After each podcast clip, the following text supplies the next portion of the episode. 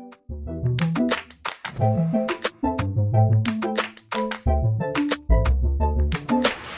somewhat more comfortable collecting real estate than I am collecting other stuff.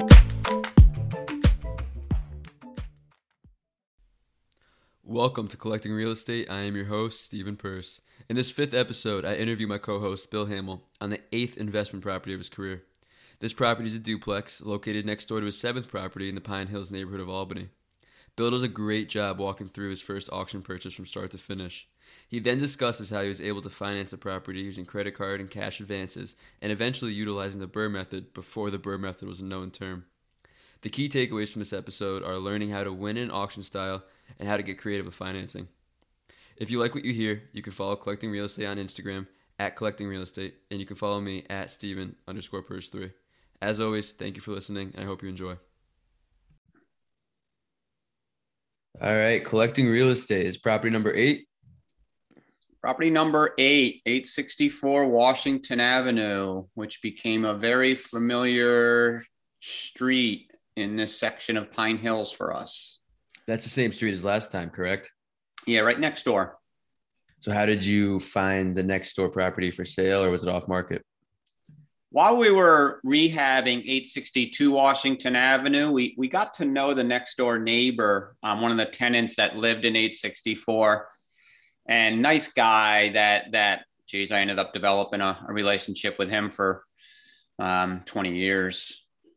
He had just since passed, unfortunately but he was able to give us a little bit of intel stating that his landlord uh, was struggling in their building you know the second floor apartment they always had issues with tenants and uh, continued turning that over having difficulty which equated to not being able to pay their mortgage in a timely manner and uh, it was pretty pretty clear that that they were turning into don't wanters, meaning they, you know, they had enough of this property. So how long after you, you purchased the property next door did you find that out? It was matter of a month or two, you know, where we started to communicate with that tenant and he was basically discussing his landlord's issues as far as you know, they were vocal to him, you know, as far as the problems they were having with the second floor apartment over and over again, and uh, which made it difficult for them to pay their bills. And once you found that out, what did you do with that information? Um, just kind of tucked it under our hat as we were finishing up the rehab at 862 Washington and getting that property situated. Things evolved little by little to the point where I, I believe I, I actually met the owner of 864 Washington briefly. And I believe towards the tail end of their ownership, they, they, they showed me their cards basically saying um, they were going to lose the property. Um, trying to remember back now. And I, I offered them like $50,000 for the property, which would have allowed them to uh, get out and maybe have a few dollars, you know, in their pocket from, you know, their ownership of the property. And I know we didn't make a deal. Somehow, some way, we couldn't put something together, and um, eventually, it went up for auction. Hmm, okay, uh, I was expecting this to be your first off-market purchase in, in the last episode, the last couple, you mentioned having a good loan officer at Homestead Funding. Sorry, this is a little bit of a tangent here going off topic, but you also mentioned having a good broker who helped you find these properties. How important was it when you were getting started to put together that all star team to make things run smoothly? The all star team to make things run smoothly didn't happen you know, I guess you can say you, you start putting together the team, you know, just by having an attorney closing deals for us, insurance people getting insurance, you know, the the bare necessities that you have to have on you know any properties. So the the team changed over time um, as we became as we accumulated more properties and got more and more familiar with the space you know we had made some changes with with all of those professionals that that fit what we were doing better you know people that were more in tune of what the investment property game was all about starting with you know your real estate attorney to you know your uh, insurance agent. And um, everything else that that you have to put together um, those are the only two that i can think of at this point in time because we were we were still just doing everything on our own you know i would really have to fast forward quite a bit um, probably to property property number probably into the 20s you know mm-hmm. before we really put together a, a team meaning employees and and uh, other professionals that were that were able to uh, help us out throughout the process. Okay, so going back to Washington Ave, did you see this for auction in the paper? Is that where you found out that it was going up for sale? Yeah, it was clear that this was happening, and I was I was hawking the legal notices. So at, at this point in time, I had developed some knowledge through reading materials, different things that I had purchased to develop that education on how to find distressed properties, auction properties, um, county courthouse sales. So I was looking in the legal notices of the local newspaper every day, um, specifically for this property. But at the same time, you know, just going right through the legal notices, which basically advertise, you know, whatever bank as the plaintiff verse you know the homeowner who would be the defendant that hadn't been paying their their mortgage note. And the property was being advertised to uh, be sold at the county courthouse. Okay so you're checking the paper every day and then you finally see it in there. Once you saw it what did you do next? Well you schedule it in. It's it's great when you you know you you know you see that legal notice that you've been waiting for and you open the paper that one day and there it is because you've been looking for it. You're like, ah, okay, because things take time. So, you know, this one evolved, saw that legal notice, and it probably didn't happen for 30 days or so. So I was able to plan accordingly, um, making sure I was prepared for that auction. Um, fortunately, knowing that first floor tenant at 864 Washington, we became friendly and you know, I was able to see the inside of the house, you know, really get the inside scoop, which you normally don't get on these types of opportunities. So I, I had a pretty good amount of, of insight, you know, what this property was all about physically going into that auction. Can you walk me through the auction process for anyone that's never been through one before? Auction process in this case, when it's a mortgage foreclosure, it is a referee that is basically an attorney that's hired by the bank to facilitate the auction. So they'll advertise it in um, the newspaper and maybe some other publications. I think by law they, they're required to advertise it once a week in, in publications of their choice. The newspaper just ended up being the you know the common area that this was done. And you show up at that auction and he reads he or she reads those terms of sale which are pretty standard basically saying that you are buying a property as is. Um, and uh, you have to put down 10% non-refundable deposit. At that point you have 30 days to close on the property. And there wasn't much competition?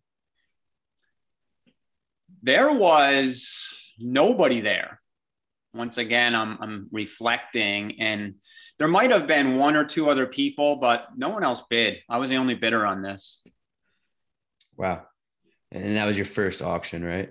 Yeah this was the first auction. So originally i was going to purchase this property like i said for $50000 from this seller. You know that was worth it to me because it fit my location criteria. We had just purchased the property next door and uh, renting the both units out knowing what work had to be done to get the property up to speed, you know, 50,000 was fair.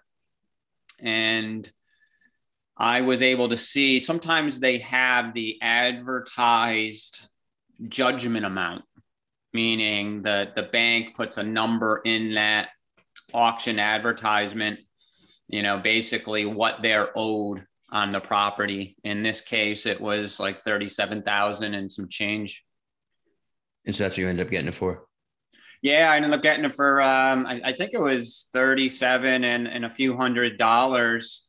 So what happens is the auction starts, the referee reads the terms of sale. And in this case, and in many cases, the bank doesn't even send a representative to the auction but tells the referee to start the bidding at that initial amount, which is basically saying the bank has made the first bid. So the bank makes that first bid at the judgment amount, and then the auction starts. If nobody bids on it, the bank has basically just legally purchased that through that next step of the foreclosure property for that judgment amount. Sometimes, you know, you may have a bidder who will make that next bid and there could be no one else there at the auction, but the referee or the representative by the bank may be directed to make another bid and they'll have you know a game plan where they'll go up to a certain amount and they'll stop just like uh, a, any other bidder would. In in this case, they just made that first bid of that judgment amount, and that was all they were going to do. And I was there making that next bid. No one else was bidding, so I was the successful bidder. Okay, that was a really good walkthrough. How bad was it inside when you you finally you got the property and you're taking a look at what you need to do in there? Well, I had the inside scoop from that first floor tenant. So he had, I had been in his apartment several times. His apartment was in, you know, good shape. He lived there. He kept it very nice and he was paying rent. So, you know, no issues on the first floor. Um, second floor, you know, just some cosmetics, nothing major. You know, I believe we had to replace some kitchen cabinets and and do some minor cosmetics. But this building, you know, it was a uh, one bedroom on the first floor and a two bedroom on the second floor, not a whole lot of square footage. So, um, I, you know, we probably only had to put seven or eight thousand dollars into the property to get it fully occupied, fully operating, and uh, into the portfolio. Okay, so this wasn't a construction rehab again. How did you finance that seven eight thousand in the property itself? This is a this is a fun story because this is when you know, we really have to get creative. So when we won at the auction, we put the 10% down and we had 30 days to close. And being not a, a big purchase price, you know, at that point in time, I had done a lot of uh, uh, reading and exploring on creative financing and um, thinking up um, resources to um, get deals done. So I had um, built up a large number of credit cards. So I was keeping them in my wallet for safekeeping until uh, I had the opportunity to use them. So at that point, it's pulling out my who knows how many eight or 10 credit cards, sitting down one day and calling all those customer service numbers on those credit cards and asking or confirming, verifying the terms of cash advances, fees that I was going to be charged for cash advances, the startup interest rates when the interest rates might go up because I, I did know that you know these were credit cards and I better really know exactly what I was getting into from credit card to credit card because I was basically getting whatever money I could from each credit card that would be able to get me to purchase that property. So it ended up being using seven or eight credit cards with cash advances to fund, you know, a $37,000 purchase. That's a great example of creative financing, and it all worked out for you. Worked great. You know, the, the idea was, you know, this is what I learned. You know, it's a pretty simple concept. You know, yes, buying a property with all credit cards seems risky. Some people would think is kind of crazy, but it was there was a strategy to it. I knew that we would make this purchase you know, do the minor fix up work to get the property repositioned and rented. And, you know, at that point, we're just seeking out conventional financing. So, you know, we applied to the, you know, normal bank that we had been getting loans from. And uh, it was easy to qualify for this type of uh, loan, this type of property with um, this amount of financing necessary, and we refinanced it, paid off the credit cards, probably put uh, some money in our pocket at the time.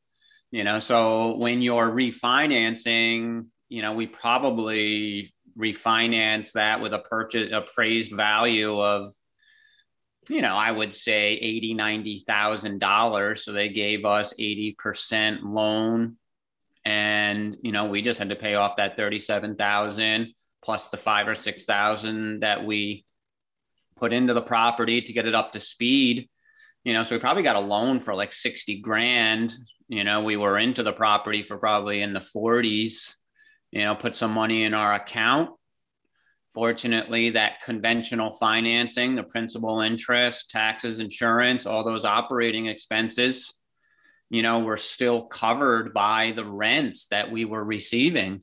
So, you know, this was a my first case of over financing where we now own this property seven or eight months after owning it we now have uh, $10,000 in our account more than we had and this property was supporting itself with the current rents. So we owned that. We we were being paid to own this property. Yeah, a couple things here. First, your average consumer is trained to think that debt is bad, but in credit card cash advances sounds like almost dirty words. Such a good example of how you can use that debt to your advantage uh, and make a profit with it.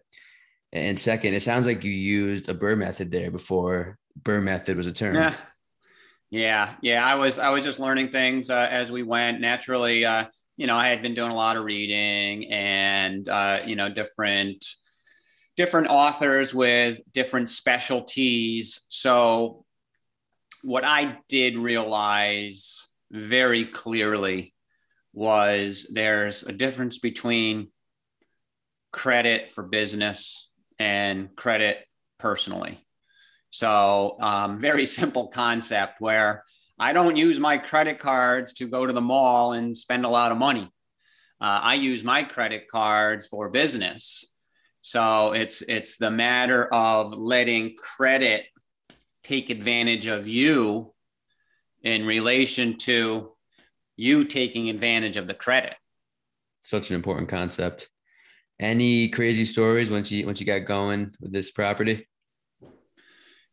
The only, you know, this property ran pretty well for years. There's, there was nothing major other than other than that that that guy next door, Carlos, who was our first floor tenant for 20 years. He was an interesting dude. Um, he became a great friend of mine.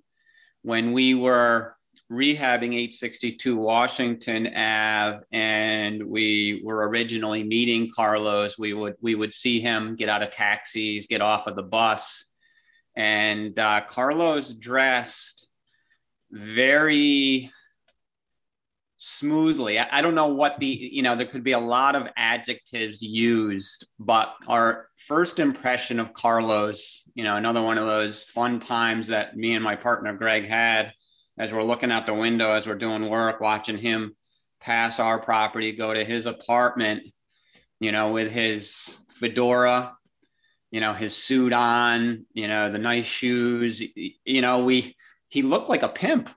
Mm-hmm. And here we are, you know, in the beginning of our careers being like, oh my God, 860, we just bought 862 Washington and we have a pimp living next door at 864. And that, that was far from the case it was just Carlos's style. He, you know, he was he was a, a, New York City guy that that relocated into Albany at some point in his life, and you know he he just uh, had a certain style. And after we met him for the first time, you know, especially after we got to know him, he was just a great guy that that that you know meant well. Um, always very conscious of taking care of his priorities and uh, you know, and I think that's how we clicked because even though he was uh, our tenant, you know, he saw the value for both parties. You know, taking care of his property, getting, making sure that his his bills are paid, and and and just doing the right thing. Mm-hmm. Sounds like quite the character. Is there anything you would do differently about this property, this investment?